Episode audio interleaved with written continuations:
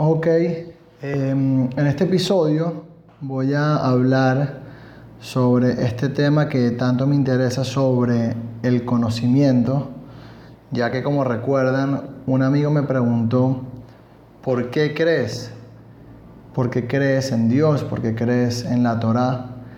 Y buscando cómo responderle, me puse a investigar un poquito más sobre el tema del conocimiento, qué se llama conocimiento, qué significa saber algo, qué significa conocimiento científico. Y como ya saben, eh, el primer episodio lo hablé con mi papá, que es filósofo, y hablamos de este tema. Y buscando un poco más me conseguí un ensayo que me parece genial porque habla justamente de qué es el conocimiento y se enfoca en el conocimiento científico. Y quería compartirlo y lo que hice y lo que voy a hacer ahorita es yo resumí el ensayo que tiene unas 20 páginas. Agarré lo que me parece que son los puntos más relevantes. Y lo que voy a hacer es leer un poquito porque este autor que se llama por cierto el, el ensayo se llama cómo los, cómo los científicos saben lo que saben, eh, de Carl Wenning. Voy a dejar el link en la descripción de YouTube y para el que lo quiera ver, súper recomendado. Él lo explica perfecto, así que yo solo voy a leer lo que él explica y voy a agregar algunos comentarios eh, personales sobre cómo yo reaccioné a esta lectura. Entonces, bueno, sin más que agregar, Voy a empezar a leer para los que estén viendo en YouTube. Estoy grabando mi pantalla y en amarillo están mis comentarios, así se pueden guiar más. Y para los que están escuchando esto en el podcast, voy a tratar de especificar cuándo son mis comentarios y cuándo son los del autor. Entonces, bueno, empecemos una vez. ¿Cómo los científicos saben lo que saben? Por siglos, la filosofía y la ciencia se ha preocupado por las formas de saber y cómo es que sabemos. ¿Qué es el conocimiento y qué queremos decir cuando decimos que sabemos algo? ¿Cuál es la fuente del conocimiento y cómo sabemos si es confiable? ¿Cuál es el alcance del conocimiento y cuáles son sus limitaciones? Brindar respuestas a estas preguntas ha sido el centro de atención durante mucho tiempo Hace más de 2000 años, Sócrates, Platón y Aristóteles lucharon con varias respuestas a estas preguntas, pero nunca pudieron resolverlo. Luego, filósofos como Descartes, Hume y Kant, tampoco, ni siquiera estos gigantes de la filosofía, pudieron proporcionar respuestas duraderas a estas preguntas. Y de hecho, la discusión continúa hasta nuestros días. Una solución propuesta más reciente para la definición de conocimiento, que es lo que estamos aquí buscando, define el conocimiento como una creencia verdadera justificada. Pero otra vez, esta definición ha fallado como solución definitiva. Filósofos y, filósofos y científicos a menudo se enfrentan con la pregunta, ¿cómo lo sabes? Proporcionar una respuesta a esta pregunta no es fácil y a menudo lleva la discusión al campo del estudio del conocimiento científico. Los maestros y profesores, eh, se me olvidó eh, aclarar que este ensayo lo escribió este Carl Wenning para colocarlo en la introducción a un libro de física que se enseña en high school, en secundaria. Es un ensayo para que los profesores sepan cómo lidiar con estas con esta pregunta del conocimiento para los alumnos. Entonces, aquí el autor le está diciendo a los maestros y profesores deben comprender los tipos de argumentos que los científicos usan en la práctica para sostener el tema que afirman como conocimiento. La ciencia es una forma de saber que requiere una fuerte base filosófica. Antes de continuar, el autor va a vamos a ver algunos de los diferentes tipos de conocimientos. ¿Ok? Dice así, conocimiento versus fe, que fue justo lo que hablé con mi papá en el primer episodio. Continúa el autor y dice, cuando los historiadores dicen que saben algo, Su tipo de conocimiento es el mismo que el de los científicos. Los sociólogos hablan con la misma seguridad que los científicos. Cuando un teólogo hace una proclamación, el grado de certeza es el mismo que el de un científico. Ciencia, sociología, historia y religión tienen sus propias formas de conocimiento y diferentes tipos de certeza. Una, una pregunta fundamental con la que todos los científicos deben tener en cuenta es cómo realmente sabes algo. El autor ahorita va a proponer un ejemplo que en principio todos nosotros conocemos. Considere, por ejemplo, las, las siguientes declaraciones. La Tierra es una esfera. La tierra, la tierra gira diariamente sobre su eje y la Tierra orbita anualmente alrededor del Sol. La mayoría de los lectores y de ustedes los oyentes estarán de acuerdo con estas afirmaciones, pero ¿cuántos de ustedes realmente saben que la Tierra es una esfera que gira diariamente sobre su eje y que orbita anualmente alrededor del Sol? ¿Saben ustedes que estas afirmaciones son correctas o simplemente tienen fe en que son correctas. Entonces, ¿sobre qué se basan los científicos para hacer las tres afirmaciones anteriores? ¿Cómo saben las respuestas? ¿Cómo justifican sus creencias? Si una persona afirma saber algo en lugar de simplemente tener fe, entonces esa persona debería ser capaz de proporcionar evidencia para respaldar la afirmación. Si no tiene respaldo, entonces, entonces tiene una mera fe y no se considera conocimiento. Esta es la diferencia entre conocimiento y fe. Entonces el autor continúa. ¿Qué entonces es el conocimiento? Pareciera que el conocimiento es hasta cierto punto una creencia justificada. Esta definición de conocimiento establece que sabemos que una variable x es cierta si y solo si x es verdad, creemos x y estamos justificados en creer x. Y ahorita va a dar un ejemplo de, este, de, lo que significa conocimiento. Y eh, este es el siguiente ejemplo. La primera premisa es, cuando alguien salta por una ventana, la persona cae al suelo. Premisa 2. Creemos que cuando alguien salta por una ventana, la persona cae al suelo. Y estamos justificados a creer que cuando alguien salta por una ventana, la persona cae al suelo. Estas no son premisas, disculpen. Esto es el argumento para saber por qué estamos justificados a creer, en, a decir que conocemos algo.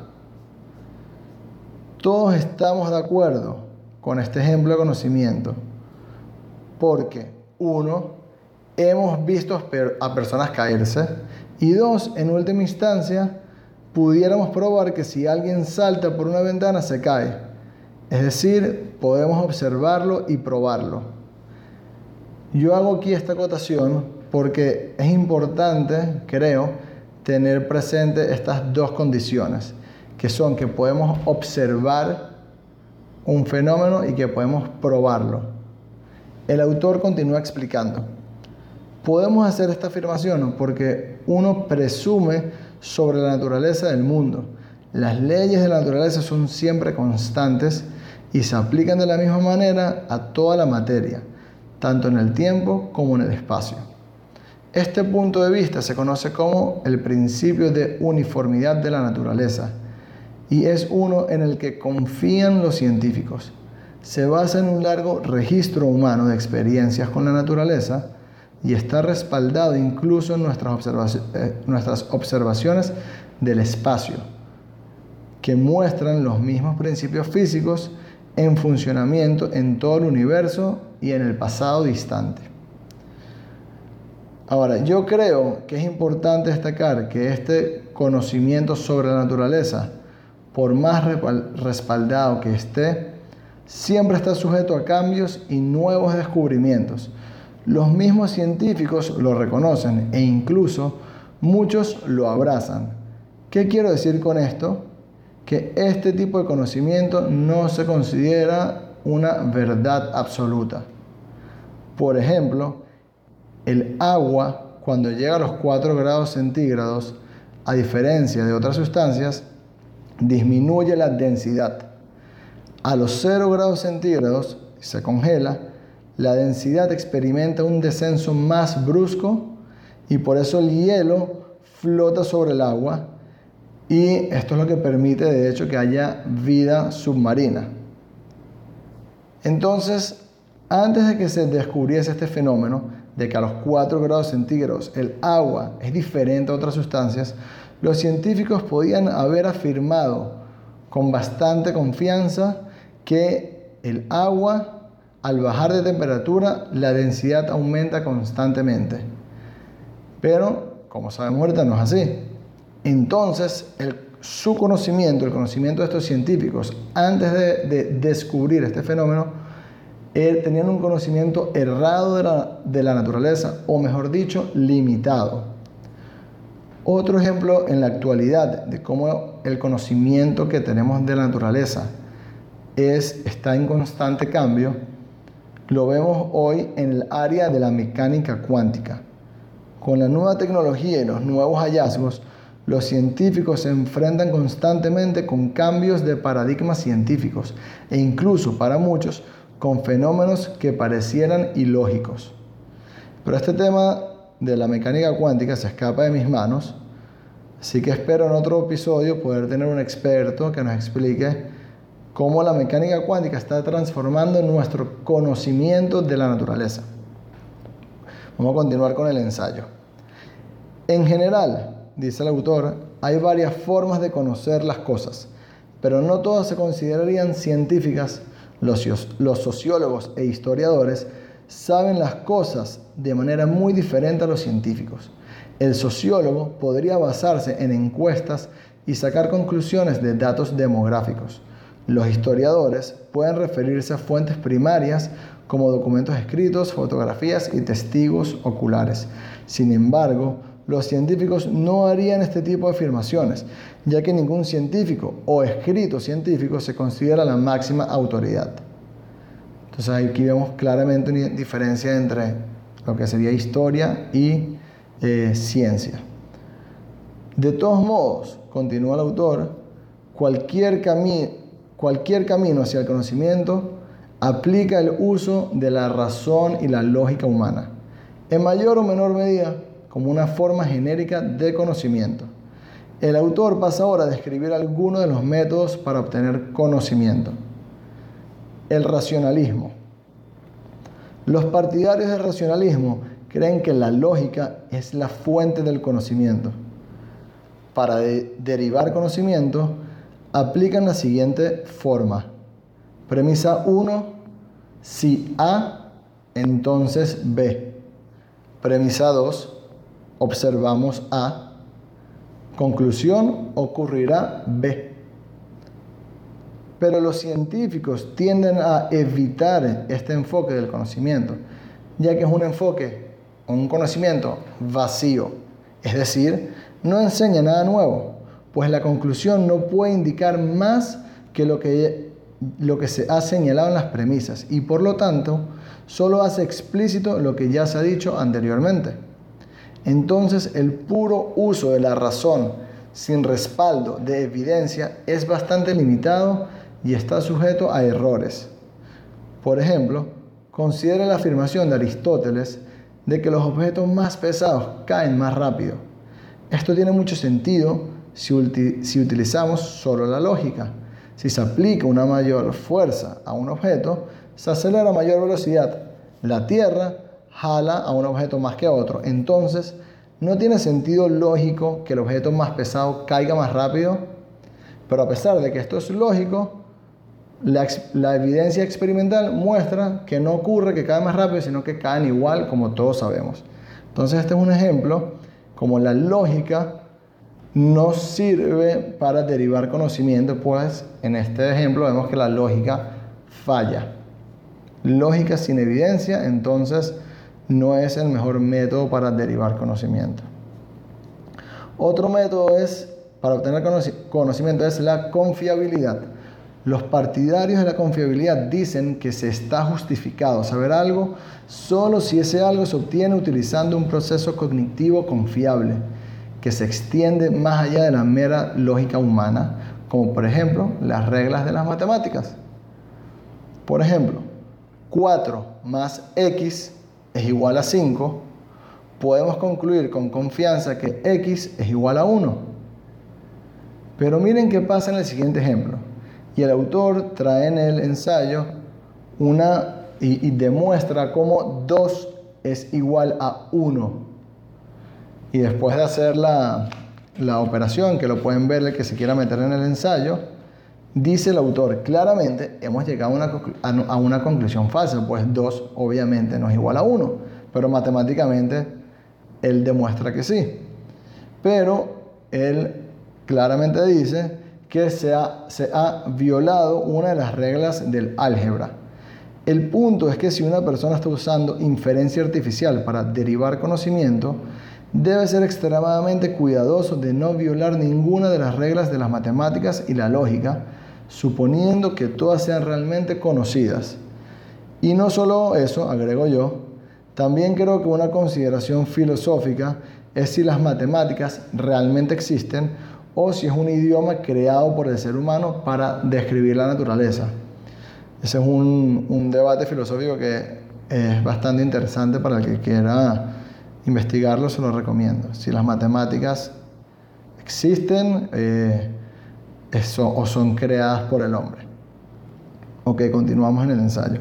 Otro método para obtener conocimiento es la coherencia. Los partidarios de la coherencia creen que el conocimiento es seguro cuando sus ideas se apoyan entre sí para formar una construcción lógica. Por ejemplo, nadie en su sano juicio disputaría la, declaración que la Torre Eiffel se encuentra en París, pues hay muchos que han viajado a París y conocen por experiencia personal las ubicaciones de la torre. Además hay libros, mapas y referencias en Internet que todas dicen lo mismo. Parece que todos y todo están de acuerdo, Parece que todos y todos están de acuerdo con la afirmación de que la Torre Eiffel está en París. Pero hay que tener cuidado, dice el autor. El hecho de que todos crean algo no necesariamente lo hace verdadero. Antes, por ejemplo, casi todos creían que la Tierra era plana. Hay varios problemas no resueltos asociados al, coherentismo, dice el autor. Cuando ideas o creencias coherentes están en conflicto, tienes dos ideas coherentes que están en conflicto, no es posible decir cuál debe ser aceptada. ¿Cómo distinguimos una idea correcta de una incorrecta? Cuando las ideas incorrectas a veces son coherentes con lo que ya sabemos. ¿O cómo sabemos si una nueva idea que entra en conflicto con lo que sabemos que es correcto, es correcto? Es decir, si tenemos una idea nueva, pero choca con nuestro conocimiento hasta el momento, ¿cómo podemos saber si está correcto o no? Si, si está chocando con lo que ya sabemos. Es decir, hemos de desecharla por no ser coherente con lo que ya sabemos, esta idea nueva. Este punto es sumamente importante para mí. Cuando una nueva idea entra en conflicto con lo que sabemos que es correcto, por lo general la rechazamos los científicos lo han hecho siempre. Copérnico encontró rechazo con su modelo espacial y Einstein también con la teoría de la, relatividad. El reconocido filósofo Thomas Kuhn describe este fenómeno en su libro La estructura de las revoluciones científicas, que por cierto yo no lo he leído, pero como me, señaló mi papá y también Jonathan Benzaken, que ambos estuvieron en este podcast, lo invito otra vez a escucharlos, Kuhn señala que muchas veces el, el progreso de la ciencia viene por ideas nuevas que en su momento fueron rechazadas por la comunidad científica. Ahora yo les planteo a ustedes que están escuchando, ¿será que la teoría del diseño inteligente entra en esta categoría de una idea nueva? Bueno, que de hecho no no está nueva, pero que la comunidad científica la rechaza porque no es coherente con lo que ellos sostienen como conocimiento? Les dejo a ustedes esta pregunta. Para los que no han escuchado sobre esta teoría del diseño inteligente, Espero hacer un episodio próximamente explicándola. Continuamos en el ensayo. Otro método para obtener el conocimiento es el empirismo. Creo que este es el último, el último método que describe aquí el autor. Ahora, este método del empirismo, de, de lo que es empírico, es justo lo que estaba hablando en el episodio anterior con Jonathan sobre los sueños. Yo le había hecho la pregunta de, a Jonathan de cómo podemos probar que los sueños existen si no tenemos evidencias empíricas y aún así sabemos que realmente existen los sueños. Entonces, ahorita el autor va a empezar a describir el empirismo. Adherentes del empirismo clásico creen que la lógica sumada a la verificación a través de la observación o la experimentación conduce al conocimiento. El enfoque empírico del conocimiento consiste en una razón restringida por la evidencia física. Por ejemplo, la razón junto con la observación ayuda a los científicos a saber que la Tierra es una esfera, pues los mástiles de los barcos desaparecen mucho después del casco cuando los barcos viajan por el horizonte. Y también la sombra de la Tierra en la Luna durante un eclipse lunar muestra que la Tierra es una esfera. Estas son pruebas con las que uno puede apoyarse para concluir que la Tierra es esférica. Uno puede apoyar una creencia corroborada con evidencia. Sin embargo, señala el autor, se debe tener cuidado de suponer que la experiencia personal es el árbitro final de si una experiencia proporciona o no evidencia incontrovertible. Algunas experiencias concretas se pueden interpretar o ver de diferentes maneras. El problema con este tipo de conocimiento es que la gente no siempre saca la misma conclusión basada en la misma evidencia. Para mí, el ejemplo perfecto de evidencia con conclusiones diferentes es el debate que existe hoy en día entre la teoría de la evolución y la teoría del diseño inteligente. Porque utilizando la misma evidencia, por ejemplo, la similitud de los genes que hay en, las especies, hay científicos que sostienen que es la propia naturaleza la responsable de la evolución de las especies. Por otro lado, hay científicos que sostienen que un ser inteligente es el responsable. ¿Quién tiene razón? En futuros episodios trataré de argumentar en favor de la segunda opción. El autor continúa en el ensayo. Las mejoras en las tecnologías pueden conducir a un mayor grado de precisión en las observaciones. Observaciones refinadas pueden conducir a rectificar el conocimiento basado en la razón y nuevas observaciones. La historia de la ciencia está plagada de modelos basados en evidencia, ahora descartados, que alguna vez se pensó que constituían conocimiento. Veamos otra vez lo que mencioné anteriormente, que este, el tipo de conocimiento eh, de la naturaleza está en constante cambio. Continúa el autor, la constante revisión de los modelos científicos como el sistema solar, la evolución, el átomo, la, naturaleza y el origen del universo, la naturaleza y la causa de la gravitación, demuestra, esta constante revisión que los científicos hacen a estos modelos demuestra que los científicos pasan mucho tiempo construyendo, probando y comparando modelos a la luz de nuevas evidencias. Como muestra la historia, incluso el conocimiento científico es tentativo. Esto es así porque, uno, los científicos presumen el principio de uniformidad de la naturaleza, y en la medida en que esta presunción sea incorrecta, nuestras conclusiones basadas en ella son igualmente incorrectas. Y dos, lo que es aceptado en cualquier momento por la opinión convergente de la ciencia institucional es lo que constituye el conocimiento establecido. Es decir, otra vez, ¿por qué el conocimiento científico es tentativo? Porque primero los científicos presumen que la naturaleza siempre se, comporta uniformemente. Pero esto es una presunción y puede estar incorrecta. Y si puede estar incorrecta, entonces su conocimiento pudiese estar incorrecto. Es decir, es un conocimiento tentativo. Como bien dicen, y creo que lo va a mencionar más adelante, todo conocimiento está sujeto hasta encontrar nueva evidencia que lo puede rechazar.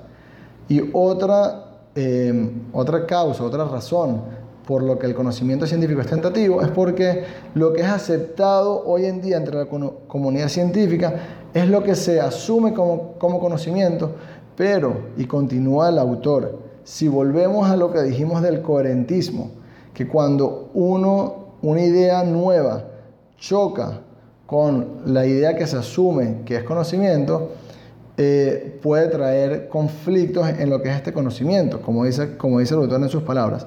Cuando todos los indicadores sugieren que algo es correcto, se supone que es así hasta que la nueva evidencia empírica lo anule. Es decir, que la ciencia, y esto es un buen científico, tiene, está totalmente abierto a que una evidencia nueva anule lo que hasta ahora se conoce como conocimiento, valga la redundancia. Continúa el autor. Por lo tanto, los científicos no afirman poseer la verdad como tal, porque esto constituiría algo que ahora y siempre se sabe que es correcto y totalmente coherente con la realidad. Pero el autor enfatiza que hacer una afirmación de poseer la verdad sería peor que ser presuntuoso. Acá vemos nuevamente que la ciencia no debe dar verdades absolutas. No debe hablar de, verdad, de verdades absolutas, perdón. Continúa el autor, esto no quiere decir que el conocimiento científico sea débil. Es más, no es probable que la mayoría de los asuntos que enseñamos en clases cambien, especialmente la física. Todo lo contrario, nuestra comprensión del impulso, la energía, la óptica, la electricidad y el magnetismo y otras están extremadamente bien respaldadas y no hay razón para creer que alguna vez vayan a cambiar. Es por esta razón que los científicos dicen que su conocimiento es tentativo, pero al mismo tiempo duradero. Pero yo hago aquí una... Me di cuenta de algo. Notan que en este último párrafo el autor no trajo como ejemplos de conocimientos que no vayan a cambiar, no trajo temas tan importantes como el origen del universo, el origen de la vida, el origen de la conciencia. Les hago esta pregunta porque por muchos años yo exactamente por 20 años, creí que la ciencia sí tenía respuestas a estas preguntas. Pero, aunque algunos lo decepcione, no es así. Esto me importa particularmente porque de vez en cuando me encuentro con personas que ridiculizan a los creyentes afirmando que no hay razón para creer en Dios porque la ciencia ya respondió las preguntas más elementales. Pero otra vez, esto es incorrecto. La ciencia no tiene respuestas eh, absolutas a las, a las preguntas más elementales, como vamos a ver al final del ensayo. El autor continúa. El conocimiento científico es la creencia basada en la razón y la evidencia empírica. Si bien es tentativo, todavía es bastante duradero y en la mayoría de, en la mayoría de los casos de ciencia establecida tratada en la escuela secundaria, es poco probable que cambie. Una comprensión científica de la naturaleza es una comprensión que ha sido probada contra la evidencia empírica que la naturaleza proporciona y que no se ha encontrado que falte. Una ley científica, hipótesis y teoría pueden ser probados contra la evidencia empírica con el uso de predicciones. Las observaciones nos informan sobre el pasado y el presente y la razón en forma de una deducción lógica se puede utilizar para predecir el futuro. El conocimiento del pasado y el presente se conoce con relativa certeza en comparación con el, con, el conocimiento del futuro. Otra vez voy a leer nuevamente estos dos últimos párrafos. El autor está diciendo que el conocimiento científico es uno que está probado con evidencia empírica y que se puede probar empíricamente y se puede hacer predicciones en un futuro. Ahora, dice el autor, el conocimiento del pasado y el presente se conoce con relativa certeza en comparación con el conocimiento del futuro. Quiere decir que el conocimiento del futuro tiene un mayor grado de certeza porque podemos probarlo, podemos hacer experimentos, experimentos para probar este conocimiento, cosa que no es cierto con el pasado. Continúa el autor. Esto no es más cierto que en el desarrollo de las teorías. Las teorías son el sello distintivo de la comprensión científica. Son consistentes con el conocimiento establecido, unifican datos y dan cuenta de datos hasta ahora inexplicables. A veces señalan relaciones que anteriormente habían pasado desapercibidas, explican y a menudo predicen. Estas son todas las características de la teoría de la evolución de Darwin, la tabla periódica de Mendeleev, la teoría de las placas tectónicas y la teoría de la relatividad de Einstein y el modelo del ADN de doble hélice de Watson y Crick. Las teorías de la ciencia, y aclara el autor, son el pináculo, el pináculo del conocimiento, conocimiento científico, pero todas están sujetas a juicio y revisión a la luz de la nueva evidencia científica. Otra vez, son conocimientos tentativos y no verdades absolutas. El autor pasa ahora a advertir sobre el alcance de la ciencia y también su limitación del conocimiento científico. El conocimiento científico, debido a que sus conclusiones finalmente se basan en evidencia empírica, no puede proporcionar respuestas a preguntas que no tienen una base empírica. Por ejemplo, no puede abordar cuestiones de fe o moral, ni temas controversiales como la eutanasia, el aborto y otros similares. No se puede usar para hacer juicios de valor humano. Sin embargo, puede informar en estas decisiones al proporcionar información adecuada que se puede utilizar para tomar decisiones sobre estos temas. Como profesores de ciencias, advierte el autor, debemos tener cuidado de no sobrepasar los límites establecidos por la confianza en la razón humana y en la evidencia empírica. Debemos tener cuidado para evitar que nuestros estudiantes sientan que a través de la ciencia pueden resolver los problemas previamente mencionados. Es decir, que la ciencia, por supuesto, tiene su limitación, a pesar de lo que científicos hoy en día quieran proponer sobre la moral, que la ciencia tiene eh, una posición para poder establecer eh, o poder dar respuesta a cuestiones morales. Como dice el autor, puede ofrecer información para que las decisiones sean más eh, racionales o argumentadas, pero la ciencia no debe dar respuesta sobre cuestiones morales. Estas son palabras del autor. El autor continúa. Algunas declaraciones, y ya vamos a, terminar con el ensayo. Algunas declaraciones que los científicos aceptan como correctas al principio parecen ser científicas, pero no lo son porque se puede demostrar que son falsificables. Tenga en cuenta que una declaración no tiene que ser correcta para ser científica, bajo el principio de falsibilidad de Popper.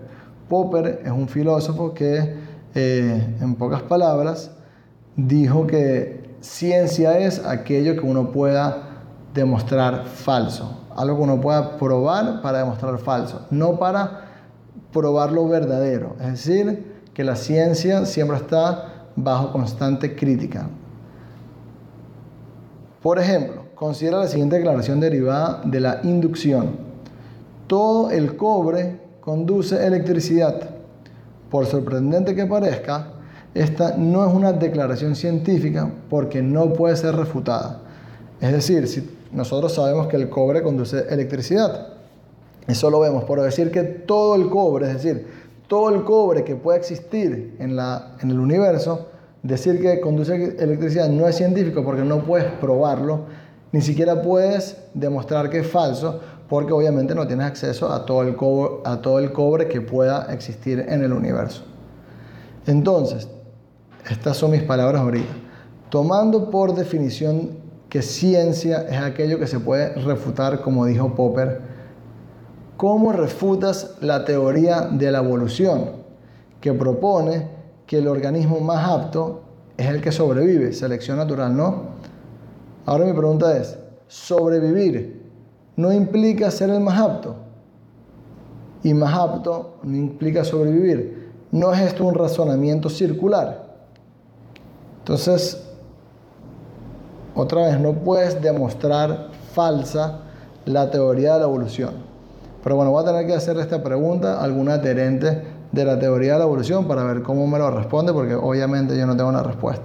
Pero creo que es una pregunta válida para hacer sobre la evolución. ¿Cómo se pudiese demostrar que la evolución es falsa? Si no me equivoco, y lo voy a buscar, Popper eh, también sugirió que, de hecho Popper sugirió que la evolución no es una teoría científica y en uno de sus argumentos es que no lo puedes demostrar falso, eh, tengo que buscar dónde es, pero vamos a hacerle la pregunta a un adherente de la teoría de la evolución para ver cómo ellos responden a esta pregunta. Ok, continúo con el ensayo y ya terminando. Los científicos han decidido creer que los resultados de la inducción son correctos. Porque la inducción es cuando de lo específico vas a lo general. Cuando de una muestra específica, por ejemplo, el cobre, tienes algunos pedazos de cobre y ves que conducen electricidad, decir que porque tengo algunos pedazos de cobre conducen electricidad, que eh, que todo el cobre conduce electricidad es una inducción de lo específico a lo particular a lo general, pero ya vimos que según Popper esto no es una declaración científica porque no puede ser demostrada falsa. Ahora el autor dice que los científicos han decidido creer que los resultados de esta inducción son correctos porque suponen que toda la población tiene los mismos rasgos que los que se presentan en la muestra. Este es el principio de uniformidad de la naturaleza que mencionamos antes y es una presunción sobre la que descansa todo el conocimiento científico, lo que para mí es una forma de fe o creencia. El autor termina su ensayo con una reflexión. ¿Cuáles son las implicaciones para la enseñanza de la física de la escuela secundaria? Considera una clase, considera una clase de física tradicional. Vemos que en la mayoría de los casos la clase gira en torno a dos estrategias de enseñanzas. El profesor expone y luego el alumno lo lee de un libro de texto. Ahora, compara esto con la religión. Esto lo dice el autor. Por lo general, el aprendizaje se basa en la enseñanza de textos sagrados, por ejemplo, la Torah, donde es explicada por un rabino. Cuando los profesores de ciencia someten a los estudiantes en aprender principalmente de su exposición y de un libro de texto, no están predicando esencialmente fe en la ciencia basada en la autoridad, en lugar de la ciencia como un método, como un modo activo de investigación. Así, esta pregunta la hace el autor. Y yo pregunto, ¿Acaso no es así como se enseña el Big Bang y la teoría de la evolución en las escuelas públicas? Ahora, ¿cuál fue, cuál fue mi aprendizaje de esta lectura? Quiero destacar una frase del ensayo que dice que las observaciones nos informan sobre el pasado y el presente. Y la razón en forma de una adicción lógica se puede utilizar para predecir el futuro es decir, que el conocimiento del pasado y el presente se conoce en relativa certeza en comparación al conocimiento del futuro. Lo que dije que tener certeza sobre un conocimiento científico del futuro, es decir, algo que uno pueda predecir y lo pueda probar, uno puede tener una mucho mayor grado de certeza de algo que ocurrió en el pasado que uno no puede probar con experimentación. Para mí, la ciencia es uno de los motores principales de nuestra sociedad. Aún así, siento que es sumamente importante demarcar la diferencia entre la ciencia y la tecnología que nos permita avanzar para tener una mejor vida, esta que está basada en observación y experimentación, y marcar la diferencia con la ciencia que, que busca explicar los eventos del pasado, basándose en extrapolaciones e inferencias, tratando de responder las preguntas más importantes como lo son el origen del universo y el origen de la vida. Otra vez, en cortas palabras, creo que hay que saber una clara distinción entre ser científicos para cuestiones del futuro o predicciones a futuro o tecnología que nos sirve en la práctica, diferenciar ese tipo de ciencia de la ciencia que busca explicar preguntas del pasado y cómo se originó el universo, cómo se originó la vida y cómo se originó la conciencia. En conclusión, creo que se puede ser totalmente científico y creyente al mismo tiempo. El mismo Newton era un fiel creyente y es considerado el padre de la ciencia. Así que bueno, los invito a seguir investigando este tema del conocimiento, fe, conocimiento científico, que podemos estar totalmente seguros, si es que podemos estar totalmente seguros de algo. Y los invito a continuar, si les gusta este tipo de contenidos, por favor eh, hagan, regístrense, hagan follow-up y compártanlo, compártanlo con aquel que ustedes crean que le puede interesar. Muchas gracias y nos vemos en otro episodio.